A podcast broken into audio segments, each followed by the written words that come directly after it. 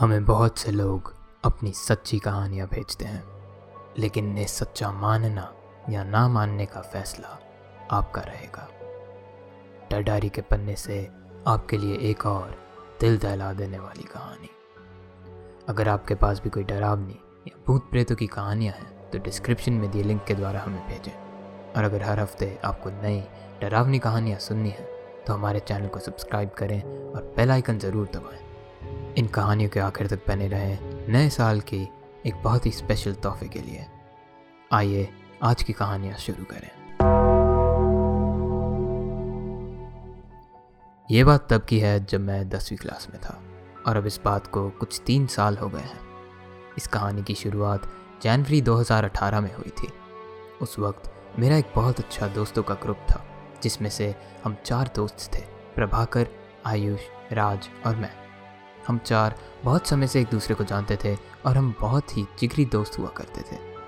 उन्हीं दिनों हमारे एक दोस्त ने हमें शहर के नॉर्थ वेस्ट साइड पर बने एक भूतिया घर के बारे में बताया था। उसने हमें यह भी बताया था कि उस घर को अगले हफ़्ते तोड़े जाने वाला है। हम चारों में से किसी ने भी उसकी बात का विश्वास नहीं किया। हम ये भूत प्रेत जैसी बातों पर विश्वास नहीं करते थे, बल्कि हम ये सब बातें जब भी सुनते तो हम हंस पड़ते थे। उसी रात कॉल पर बात करते करते हम चारों ने एक बहुत ही मज़ेदार आइडिया सोचा। हमने सोचा कि क्यों ना हम एक यूट्यूब चैनल खोलें और उस घर के टूटने से पहले वहाँ पर एक पूरी रात रुक कर यूट्यूब के लिए एक वीडियो बना लें। अपने आइडिया से खुश होकर हमने सैटरडे रात को वहाँ जाने का प्लान बना लिया। सैटरडे शाम सात बजे के आसपास हम सब अपने माँ बाप को एक दूसरे के घर रात बिताने का बहाना देकर बाहर निकल आए। घर से निकलकर हम सभी एक दूसरे से मिले और उस भूतिया घर की तरफ़ चल पड़े। हम चारों के पास एक कैमरा था, क्योंकि हमने यही सोचा था कि हम उस घर के हर एक कोने में कैमरा सेटअप कर लेंगे, ताकि एक बहुत ही बढ़िया वीडियो शूट हो जाए और वो वीडियो यूट्यूब पर वायरल भी हो सकती थी। एग्जैक्टली आठ बज के पचास मिनट पर हम उस घर में घुस गए थे और हमने वीडियो बनाने के लिए कैमरा सेटअप करना शुरू कर दिया। अब हमने घर के सभी कमरों में कैमरास लगा दिए थे और हमारा प्लान कुछ ऐसा था कि मैं और आयुष उस घर की छत पर रहेंगे और राज और प्रभाकर नीचे वाले कमरे में। मैं कहीं ना कहीं इस बात से थोड़ा खुश भी था, क्योंकि अगर बाय चांस यहाँ सच में कुछ भूतिया हो भी तो घर के अंदर ना होने से डर खुद ही कम लगेगा। हम सबने सोचा तो यही था कि हम पूरी रात जागे रहेंगे, लेकिन मैं छत पर आराम से लेट कर चाँद तारे देख रहा था और मुझे पता ही नहीं चला कि कब मेरी आँख लग गई। मेरी नींद दो बजे के आसपास टूट गई और मुझे मेरे पेट में अजीब सा डर सा महसूस हो रहा था। मानो जैसे मैं बहुत उदास हूँ। मेरी ज़िंदगी में ऐसा कोई नहीं है जो मुझसे प्यार करता हो।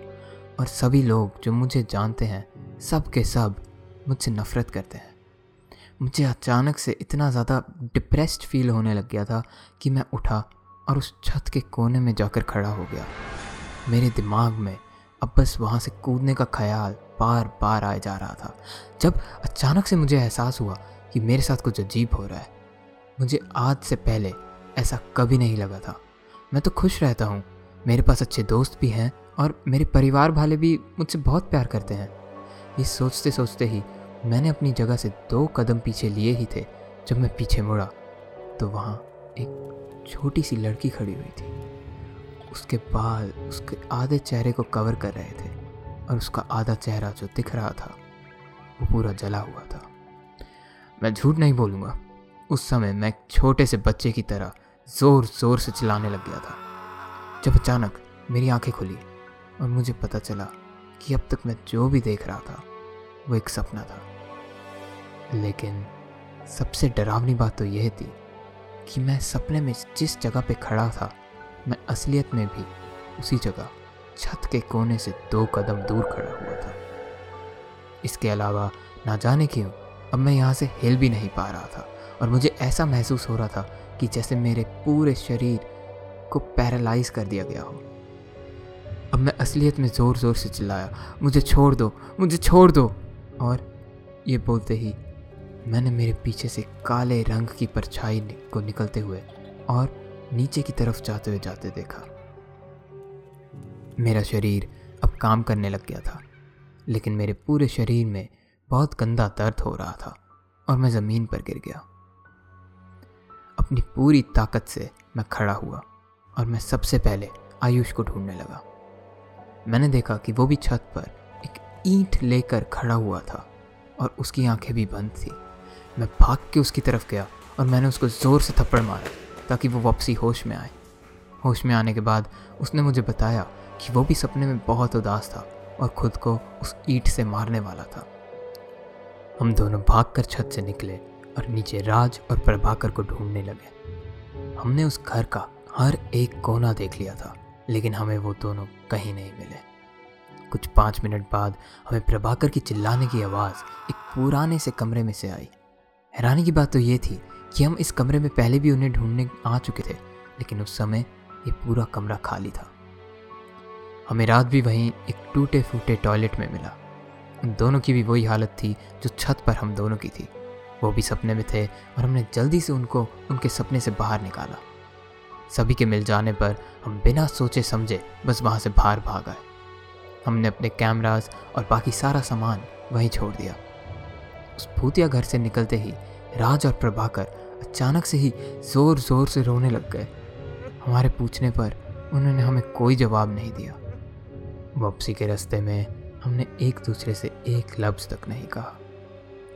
हम सभी अपने साथ हुई घटना और अपने अपने सपने के बारे में सोच रहे थे। आने वाले दिनों में राज और प्रभाकर ने हम सबसे झगड़ा कर लिया और उसके बाद से हमारी बात होना भी बंद हो गई। मुझे आज तक पता नहीं चला कि हमारा झगड़ा किस वजह से हुआ था। शायद उन्होंने सपने में कुछ ऐसा देखा जिसको लेकर उन्होंने हमसे झगड़ा कर लिया। मैं और आयुष आज भी अच्छे दोस्त हैं, लेकिन प्रभाकर और राज पता नहीं अब कहाँ और कैसे हैं। ना ही उनका पुराना नंबर काम करता है और ना ही वो किसी सोशल मीडिया साइट्स पर है। मैं तो बस यही उम्मीद कर सकता हूँ कि वो जहाँ कहीं भी हो, सही सलामत हो।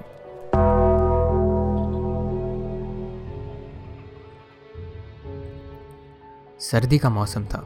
हमारे गाँव के खेतों में गन्ने की फ़सल लगभग तैयार हो चुकी थी। हमारे गाँव के लोग जब तक फ़सल काट नहीं लेते थे, तब तक खेतों में ही मंजी बिछाकर सोया करते थे और उसकी रखवाली करते थे, क्योंकि कभी कभी खेत में जानवरों के घुस जाने की वजह से बहुत नुकसान हो जाता था। एक दिन हम चार दोस्तों ने नीलम के पापा के खेत से गन्ने चुराने का फैसला किया। हम कभी भी किसी का नुकसान नहीं करते थे, पर हम बच्चे थे तो थोड़ी बहुत शरारत ज़रूर करते थे। उस दिन भी हमारा वही मकसद था। पूर्णिमा की रात होने के कारण रात में बहुत उजाला था और कभी कभी लोमड़ी और बाकी जानवरों की आवाज़ें भी हमें सुनाई दे रही थी। हम चारों में से, मेरा एक दोस्त, जिसका नाम सूरज था, वो रात के दस बजे तक हमारी तय करी हुई जगह पर नहीं आया तो हम तीनों ने उसके बिना ही जाने का सोचा। वहाँ पहुँच हमने छुपके देखा तो नीलम के पापा अभी तक सोए नहीं थे। हम तीनों को थोड़ा और इंतज़ार करना पड़ा। उस रात हमारे गाँव में बिजली भी नहीं थी जिस कारण सब टॉर्च या लैंटर्न का इस्तेमाल कर रहे थे। कुछ आधे एक घंटे के अंदर नीलम के पापा और आसपास के लोग सो गए थे। तो हम बहुत सावधानी और शांति से खेत के गन्ने चुराने लगे। हमने कुछ गन्ने तो वहीं मज़े में खा लिए और कुछ को लेकर धीरे धीरे तलवारबाजी करने लगे थे। हम अपने खेल में बिज़ी थे जब अचानक हमें अपने करीब ही एक लोमड़ी की और उसके साथ ही किसी की उसके पीछे भागने की आवाज़ आई। हमें लगा शायद लोमड़ी की आवाज़ की वजह से नीलम के पापा जाग गए होंगे और वो उसी लोमड़ी को भगाने के लिए उसके पीछे भाग रहे होंगे। हम जल्दी से वहाँ से भागे ताकि हम कहीं छुप सकें। लेकिन भागते हुए हमने देखा कि नीलम के पापा तो वहीं आराम से सो रहे हैं। हम बहुत ही ध्यान से उन्हीं की मंजी के नीचे जाकर छुप गए। मेरे दोस्तों ने कहा, चलो चित्रा, जो कि पड़ोसी में रहने वाले किसान का नाम था, उसके खेत से होकर भागते हैं। क्योंकि वो आज दूसरे गाँव गया हुआ था। हम उसके खेत से होकर जा ही रहे थे। तभी हमें किसी की धीमी सी चीख सुनाई दी। मेरा दोस्त भूटा बोला, अरे, देख तो चित्रा के खेत में जो स्केर लगा हुआ था, उसे कोई चुरा के ले गया था। मेरे तीसरे दोस्त ने इस बात को मना कर दिया और बोला कि मेरे हिसाब से तो ये चित्रा ने ही निकाला होगा ताकि वो उसको खेत में दूसरी जगह लगा सके। हम अभी चित्रा के खेत के बीचों बीच में थे। जब हमें, हमारे पीछे से लोमड़ी की दर्द भरी चीख की आवाज़ सुनाई दी, हम सभी एक साथ पीछे की तरफ़ मुड़े और अब हमने जो देखा, उसे देखकर हम सभी अपनी जगह पर जम से गए थे। एक स्केयर क्रो उस लोमड़ी का मांस छील कर उसे खा रहा था। हम एक जगह पर जमकर चौड़ी आँखों से चुपचाप उसको देख रहे थे। मुझे मेरी आँखों पर विश्वास नहीं हो रहा था। लेकिन हम तीनों को ये होते हुए दिख रहा था। नीलम के पापा के खेत को छोड़कर बाकी के लगभग सभी खेतों में स्केरक्रो लगे हुए थे। हम अब कहीं भाग भी नहीं सकते थे। अगर एक स्केरक्रो ज़िंदा हो सकता है तो फिर क्या पता बाकी खेतों में भी सभी स्केरक्रो ज़िंदा हो चुके हों। ये देखने के बाद हम चुपचाप दबे पाँव, चित्रा के खेत में बनी एक छोटी सी झोपड़ी में जाकर छुप गए। हम सभी डर के मारे काँप रहे थे। कुछ पाँच मिनट बाद ही हम सबने महसूस किया कि कोई बाहर से झोपड़ी को हिला रहा था और देखते ही देखते ये जो कोई भी था, ज़ोर ज़ोर से झोपड़ी को हिलाने लग गया। हम सब चीखे और रो रहे थे।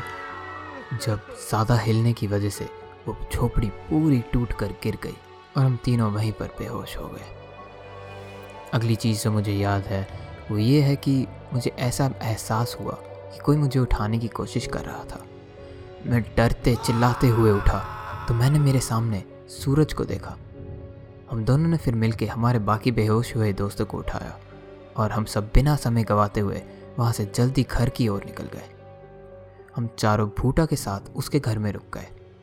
वहाँ पर सूरज ने हमें बताया कि वो अपने पिताजी के साथ चला गया था और इसी वजह से वो हमारे साथ गन्ने चुराने नहीं आया। लेकिन जैसे ही उसका काम ख़त्म हुआ, वो सीधे हमारे पास आ गया और उसने हमें टूटी हुई झोपड़ी के पास सोते हुए देखा। उस समय हमने सूरज को पूरी घटना बताई।